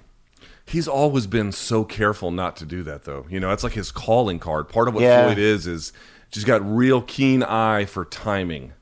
Um, A lot is being asked of people working in schools. Teachers have more and more things to do. The shortage of teachers right now, um, you know, having to fill a lot of holes and, and wear a lot of hats, it's, it's very difficult. There are steps you can take to manage stressful times, whether in the classroom or outside of work. For me personally, I can disconnect by just being outside. Laughing works a lot.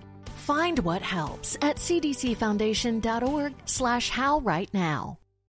I don't know. I will say though that those those man versus beast things on Fox, I forget who the gymnast was, but they had a gymnast go up against an orangutan.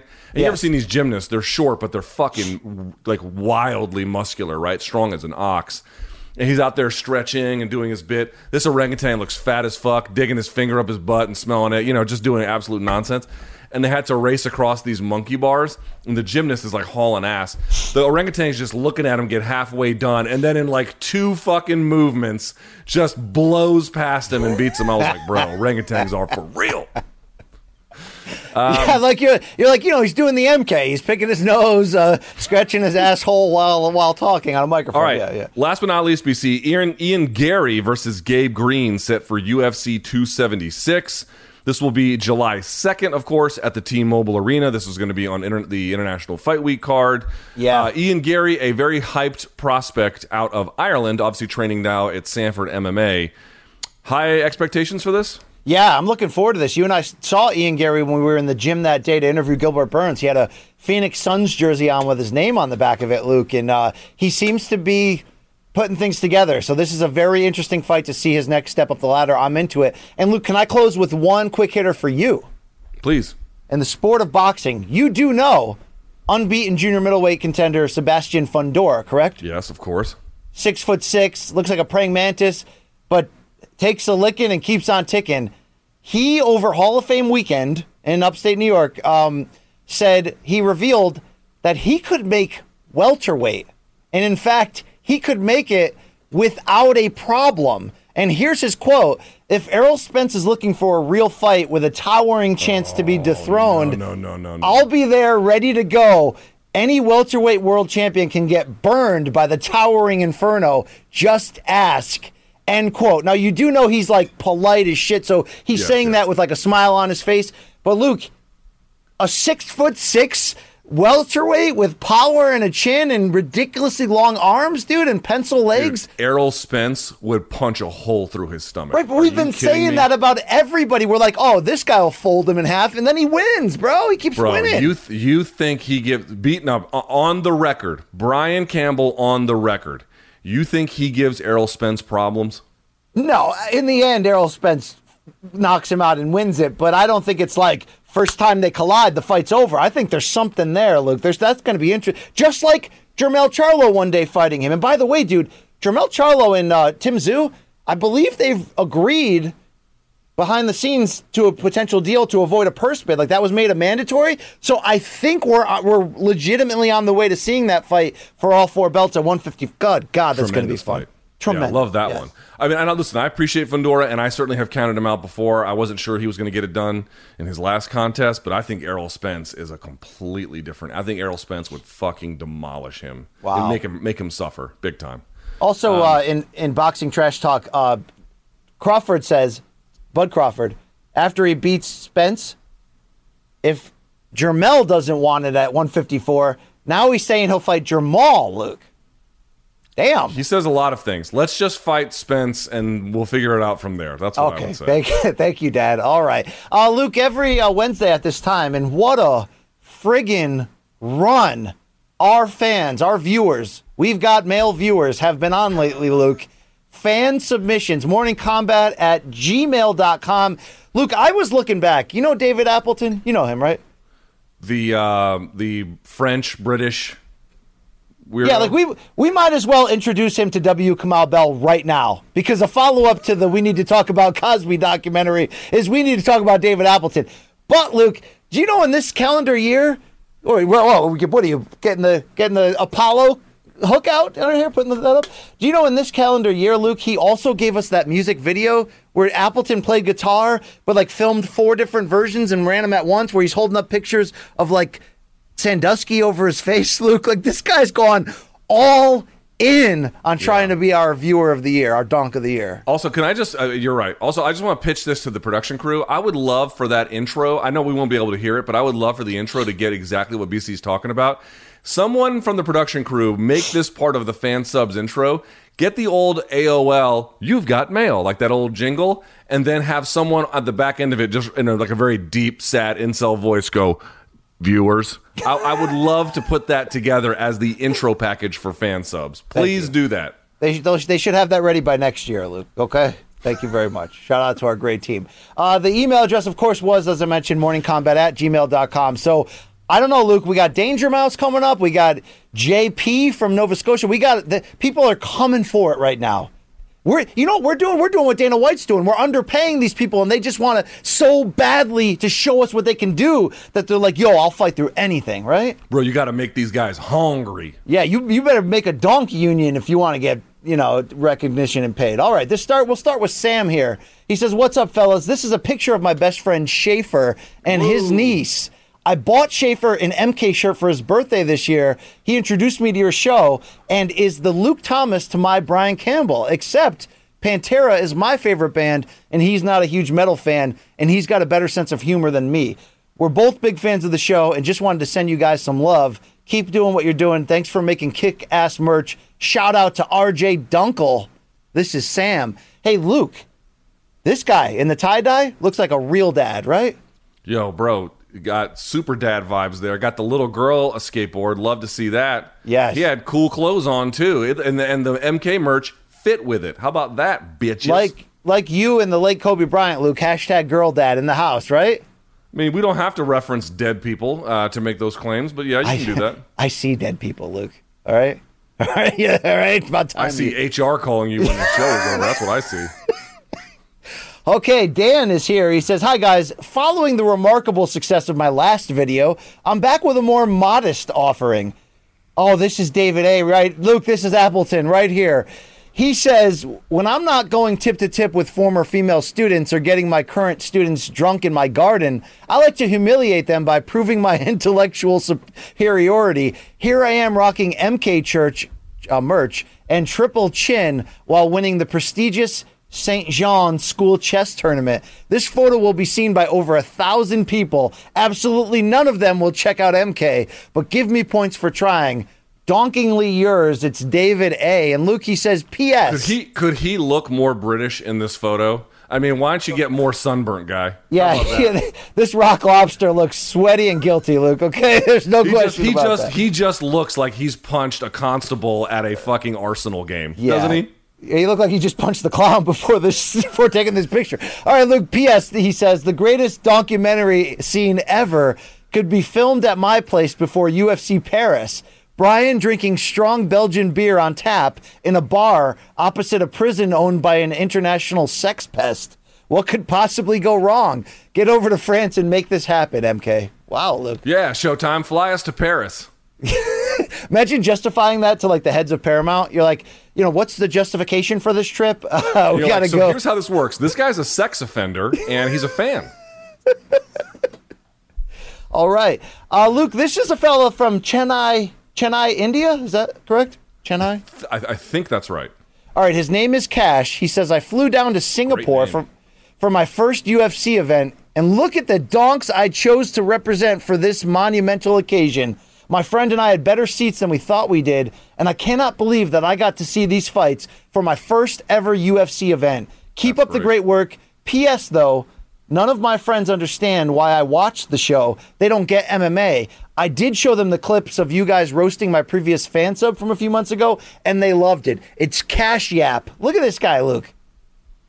Bro, these guys are having the time of their life. Oh, Great yeah. shirt. I By love the way, that. if your first ever UFC event to be that one, that's pretty good. That's good luck. That's really. Finally, India getting the love, Luke, from one of MMA's finest. You know what I'm saying? That's right. That's right. Indeed. All right. I love I love that, man. That gets me fired up to see these guys out here representing us in the wild like that. Thank you, Cash. Uh, let's go over to Moderate Weirdo. He says, here's some catnip, Luke. Catnip farmer. I mean, I don't What it says? necessarily get the reference here, Luke. What is he what is he trying to say? Uh, that you're a fucking weirdo. I'm guessing. Yeah, all right, be cool. All right, please. Come on. Okay. They're saying that I feed the homeless cats, Luke, okay? I mean, yeah, that's great. That's great. What, are you to dox me after this? I mean, come on. All right. Uh, Luke, let's go over to Andrew. Made a couple memes for the MK crew. Hope all is well with you and keep up the great work. You guys are my drive home three days a week, and I look forward to it. What does this one say, Luke? God. yeah, yeah. I mean, I couldn't say that without getting you very upset. So thank you, Andrew, for doing that. Wow. Yeah. Yes, that is fair. Yesterday, the pro- so my my PC has just had unbelievable issues. Although I think I'm finally rounding the corner on fixing them, though they're not fixed yet. So I've had to do like jerry rigging with my other computers to make the stream work. And I tried one yesterday, and sure enough, it didn't work, and I had to fix it on the minute on the on the fly. And it, everyone had a very good laugh at my expense, which they typically do. So Yeah, they do, Luke. They do that. Some guy texted me. I forgot where's the guy's name. Um, like, oh, David at da- David underscore real, and he's like, tell Luke it's just uh, switch the audio input to his external mic.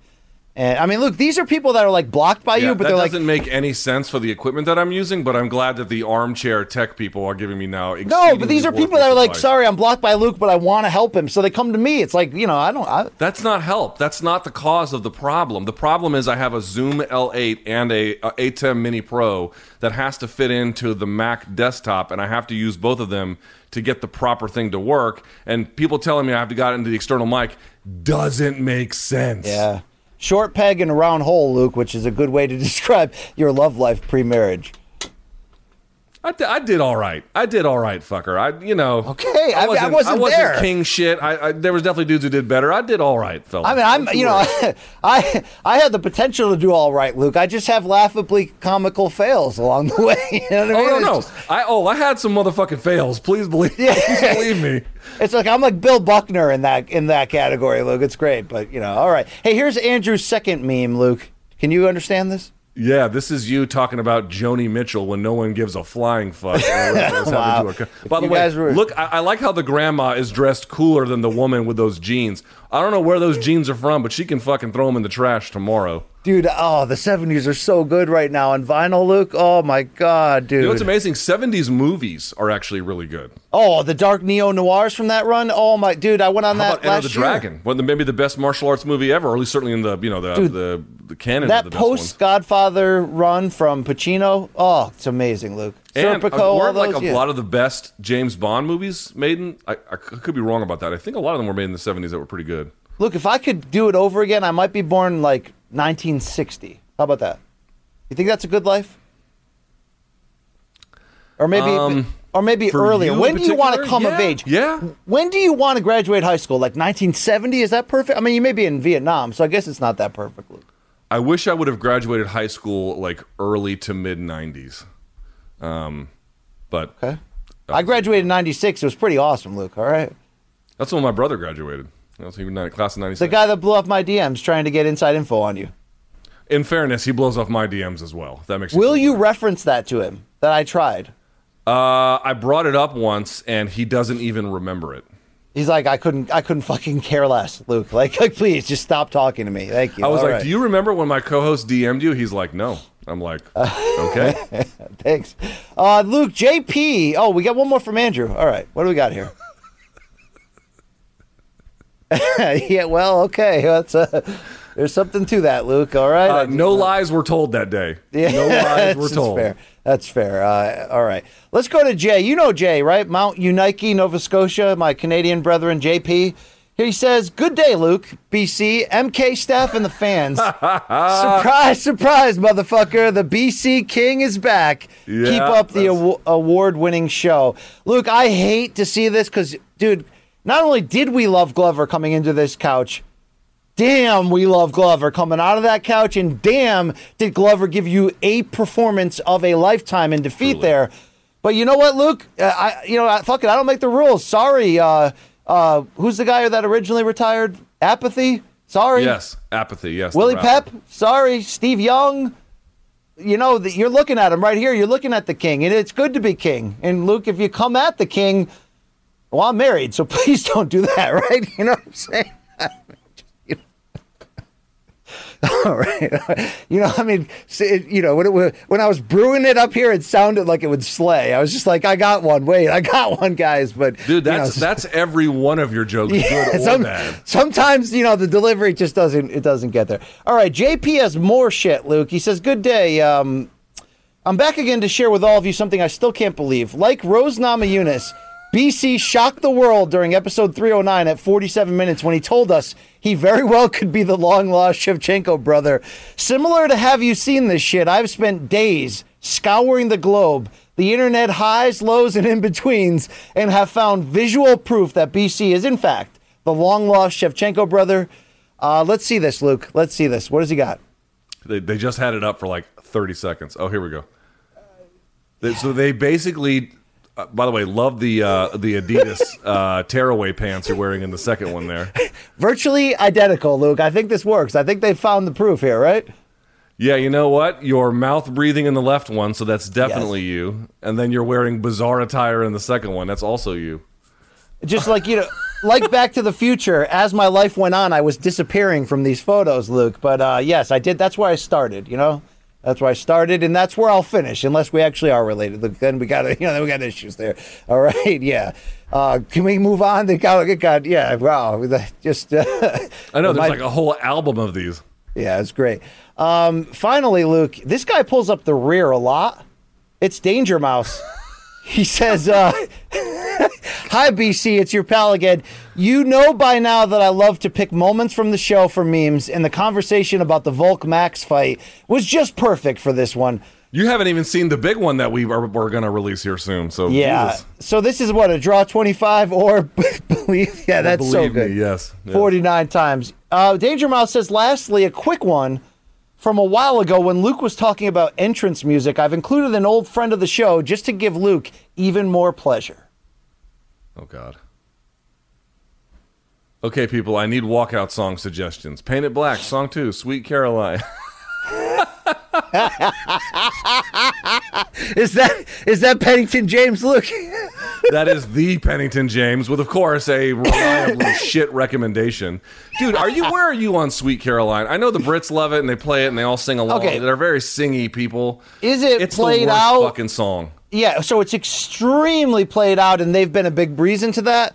But no, dude, in the right setting, I mean, the song fucking rules. At the end of the day, the song rules, right? I mean, it is I what think, it is. Honestly, you want my actual opinion on this? I think everyone knows it's bad and they pretend to like it. I really believe that. Dude, there's a sing song sing in uh, in uh, Beautiful Girls, one, my favorite movie from 1996, Luke, where they're in the bar. Good movie. Good and movie. there's a good like sing along scene in there to Sweet Caroline, and um, uh, that's why I retain a lot of love for. Also, dude, you know, like a Neil Young or Neil Diamond greatest hits, like you're not going to be not entertained, right, Luke? I mean, he had some some he had some you jams, right? couldn't give me you couldn't give me a ticket to a Neil Diamond concert I would attend. You- I mean, I'm not. It'll is. lower your T just walking in the door. There's no question, Luke. No question. But Yeah, um, also, uh, and listen, and there's uh, it's not like because it's played out, it doesn't mean it's a good song. So, for example, like you you don't watch European soccer, but they have grossly played out Seven Nation Army. yes, You know, yes. doom, doom, Every doom, boxer from the UK is trying to do the same thing too, Luke. Yeah, and it's a great song, uh, Seven Nation Army, but it's like, okay, had enough. Please, you can move on from this.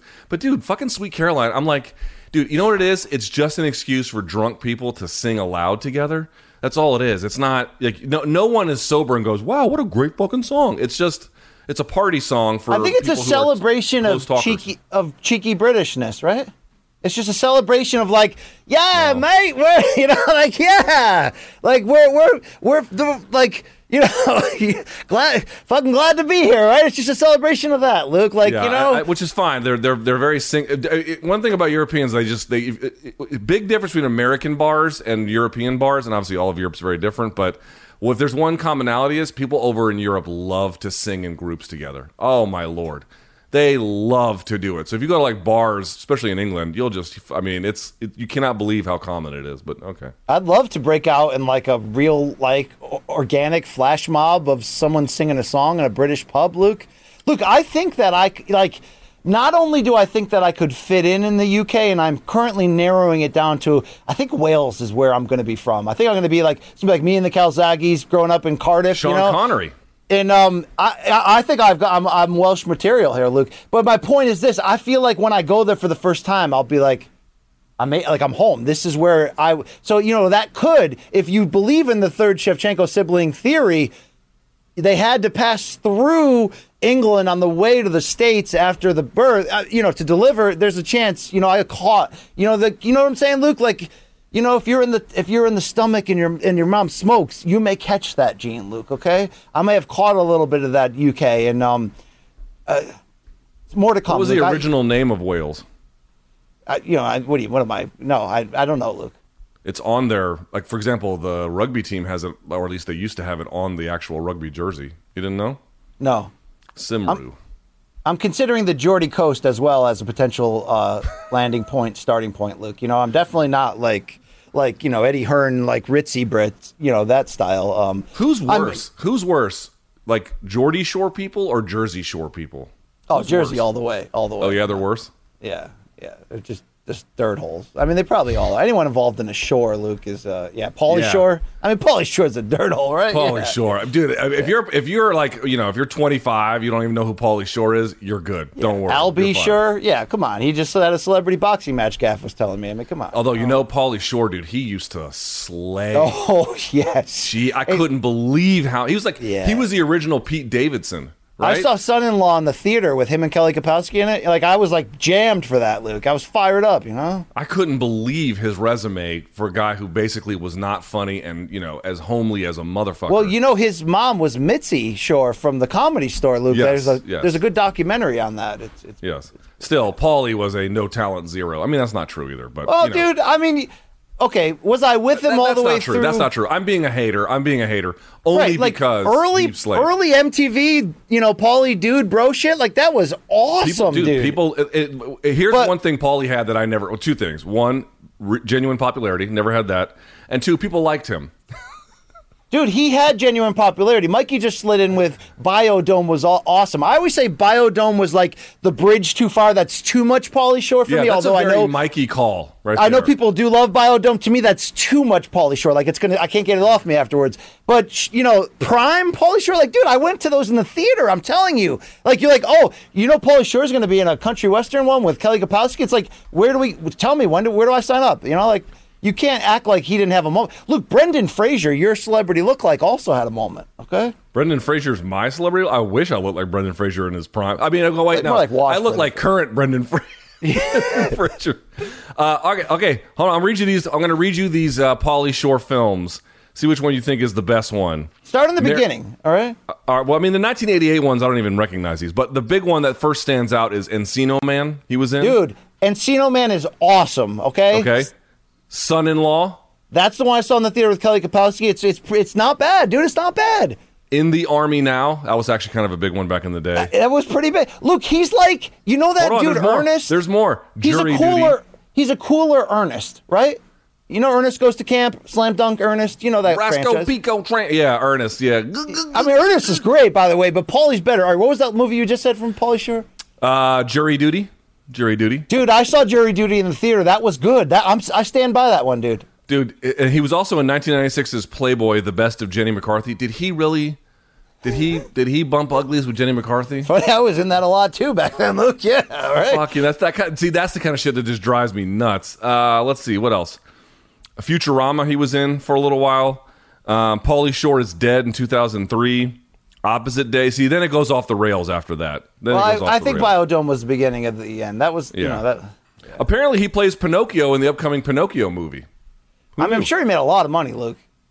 Oh, he better have, dude. Because, yeah, he was all over the place. Oh, listen, I'm mostly just jealous about Pauly Shore because he bumped uglies with just a fucking never endless stream of tens. Uh, Dude, he was so did Scott Baio. That guy was like, damn, right? Yeah, but Scott Baio in his prime was a handsome dude. Pauly Shore looked like the guy who, you know, uh, rents you surfboards at some, you know, middle of nowhere shit beach. Fair? That's, that's very fair, Luke. Damn, Jury Duty was good. I got to go watch that again. Yeah, you go watch Jury Duty, motherfucker. You haven't seen any Akira Kurosawa movies. You're gonna, I'm gonna go watch motherfucking Pauly Shore. I do I watch Ron or uh, Son-in-Law all over again? Yeah, that, that's great. I just saw a thing, Luke. Uh, yesterday was the 26th anniversary that Cable Guy was released in the theaters with Jim Carrey and Ben Stiller. Super underrated movie. I saw that Super opening night. underrated. on a date opening night. It was a one and done relationship. Look, but uh, but uh, you know, like uh, that was a that was a thing when that came out, dude. That movie was great. See, here's my move. I, I never, I, I wouldn't say I went on, I did not go on dates at movie theaters. That would not be true. But I didn't do my first or even second date at a movie theater because you can't really talk. You just kind of No. sit there. So while so it can be a crutch though if you're nervous. Okay, I mean, you know, did it? You Bro, do gotta have, have some anxiety swag. as a teenager trying to take out a chick. You know what I mean, Luke? It's not easy. Some people just just turn and turn and slang, Luke. You know, and it's it, it, it is what it is. Like you know, if I could go back now, Luke. Oh, Dude, I had, I was like, this is a true story. I was with three of my fraternity brothers. This is after college, but one of them was like, like Luke Rockhold. Like one of them was like a 10 out of 10. Okay. He just couldn't, he had to beat off the, he had to, he had to push the women off with a fucking stick. wait. okay. were I mean, you like his roadie when you would go out? You you would get the runoff if you could. You'd like. No, no, not even, not even. Uh, You, I mean, I, he was not like my best friend in the in the fraternity, but he was. We were, we were, we were close enough. But anyway, the point being is this: I remember one time we went out, and he was living in Northern Virginia at the time, he was like, "Hey, come out, hang out with us here," because he was cool, you know, and uh, he was cooler than me. And so we went out, and uh, we went to this bar in Virginia I never heard of, and we got there, found a place like to kind of stand next to the bar so we could just hang out and you know whatever. And I was like, uh, someone grab me a beer. I'm going to head to the bathroom. And I came back. I just went number one. There was no line. Like I want you to understand how long this took. And we came back, and two of my fraternity brothers are like, "Yo, go check this out." And he was making out with some girl. We could not have been at the bar. Not even ten minutes, dude. Yeah, not well, possible. And he already was making. And I was like, "Does he know her? Like, were they like? Did they date before?" He's like, "No, dude. She just rolled up." And I was like, "Must be nice." I like to Must think that nice. while he, you know, in his prime lived a life we can only dream about, now he's probably got like gross mushrooms growing on his dong, right, Luke? Just probably just a gross like. no, although he, you, you would imagine a guy like that would marry like a ten out of ten. Not quite, not quite. Um, But you know, he's doing fine. So what are you gonna do? Okay, thank you, uh, Luke. I also saw American Pie on a first date. No, not advised, just the same. Luke, okay, not advised. Did you also turn to your date and go, "Suck me, beautiful"? Yeah, yeah. I saw one eight seven on a first date. Look, this is a bad What trend the fuck going is here. wrong with you? You're like, uh, I went to the uh, National Holocaust Museum on our first date. It was, it was just it really Yeah, set the like tone. what, like what the went fuck to a you shooting doing? gallery on the first one. Yeah, wait, wait. Hey, no, no. Hey, did that one Thomas, work? is that you? Yeah. Did that one work? Yeah, I guess it did. Look, oh, do you like apples? I got a number. Yeah, all right, Luke. There you go. What did you and your wife do on your first date? Uh, we went to Chili's. I ordered a salad. That shows how. You're such a fraud. now, now, was I a fraud? Yes, but I was running every day. I mean, I was in shape. Um, Okay. Yeah, then went for like a walk on like a trail, and then you know, I I texted my roommate at the time, and I was like, "Yo, I just met my wife." Oh, right. Shit. All right. Good for you. That's pretty good. That's pretty good. Oh, listen, I think the viewers have checked out at this point. Yeah, yeah, that's good. Thank, thank, thank you, uh, Luke. I will be um, leaving for vacation, so I'll see you in person yes. this weekend. Um, but you know, maybe you'll have a fill-in for me, or maybe you'll do it alone. I don't know what you plan to do without me here. No, we're going to have a fill in. Uh, we're still working out some of the details, but there will be a Friday show, and we will get folks ready for the weekend. And can we uh, tell will see you people- Friday as well. what we've what we've put in the can that they could see soon. I mean, they Yeah, know sure. I, th- I think you should tell them. Yes. They know that Chuck Mindenhall did visit us. We have set the stage for UFC 276 with a yet to be released pre-game preview ahead of International Fight Week. You and I also, for that same card, picked one fighter and filmed a very fun resume review. That that that was good, Luke. That was some good shit. Very and good. did we or did we not also film a companion watch along going back in time to Max Volk 1 and 2 and yes folks Here we go. 50 Here we go. number we go. I was there for it. And you know what's awesome? That was number 50 for him and number 2 for me Luke. Yes.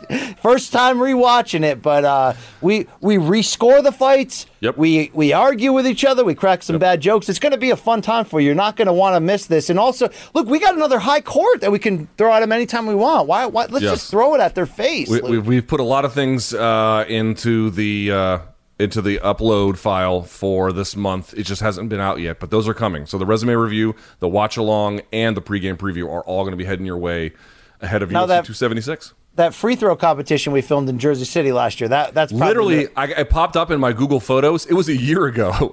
that's going to be like the basement tapes for Bob Dylan or something, or the Chinese Democracy album from uh, from Guns N' Roses. It's never going to happen, Luke. Um, also, dude, we we have acquired a lot of footage for documentary number seven. While I do not, I argue often with uh, Jake Von Amsterdam about the. The, the mindset of doing one doc that encapsulates six months of different things. I don't like that, Luke. I like doing one weekend all in, brother. Okay, we got we got internal issues inside the family. We got to figure them out on air. That's how I like to get down, right? But we got a lot of good footage acquired. With that being said, over the last few months, a lot of different areas. I have no idea what this doc is going to look like, Luke. I mean, they went to your house. They went to my house. mm-hmm. They went to the They talked to factory my town. wife. My, they, they put my wife on camera, so you will see her. yeah, my wife was like, absolutely not, not even a chance. No. Yeah, well, I, I don't think she. Uh, Jake talked to her for like maybe five minutes, if that. It was like a Yeah. handful of questions, and then they. She loved up, Jake so. though. She loved Jake. Big Lou too, but like Jake, you know, Jake. There's something so compellingly nice and weird about Jake that like he's there and now he's in and he's here and he's just one of us. And sometimes you know that leads to him hanging in your hotel room for at least 62 minutes longer than you in- intended. But Yeah. you know he's endearing, Luke. He's man. definitely a stray dog that you kind of admire. Then you're like, yo, I don't want to have this stray dog anymore. Get the fuck out, you know. But who doesn't like a stray dog, huh? You're like, okay, sir, I, I, I gave you money because I felt bad. That doesn't mean you get to live the rest of your life with me, okay? You know what I mean? That's just, uh, yes. All right, are we done with the uh, fan subs? That's yeah, that's it. Morning Kombat at gmail.com. Get your dead wrongs ready for Friday.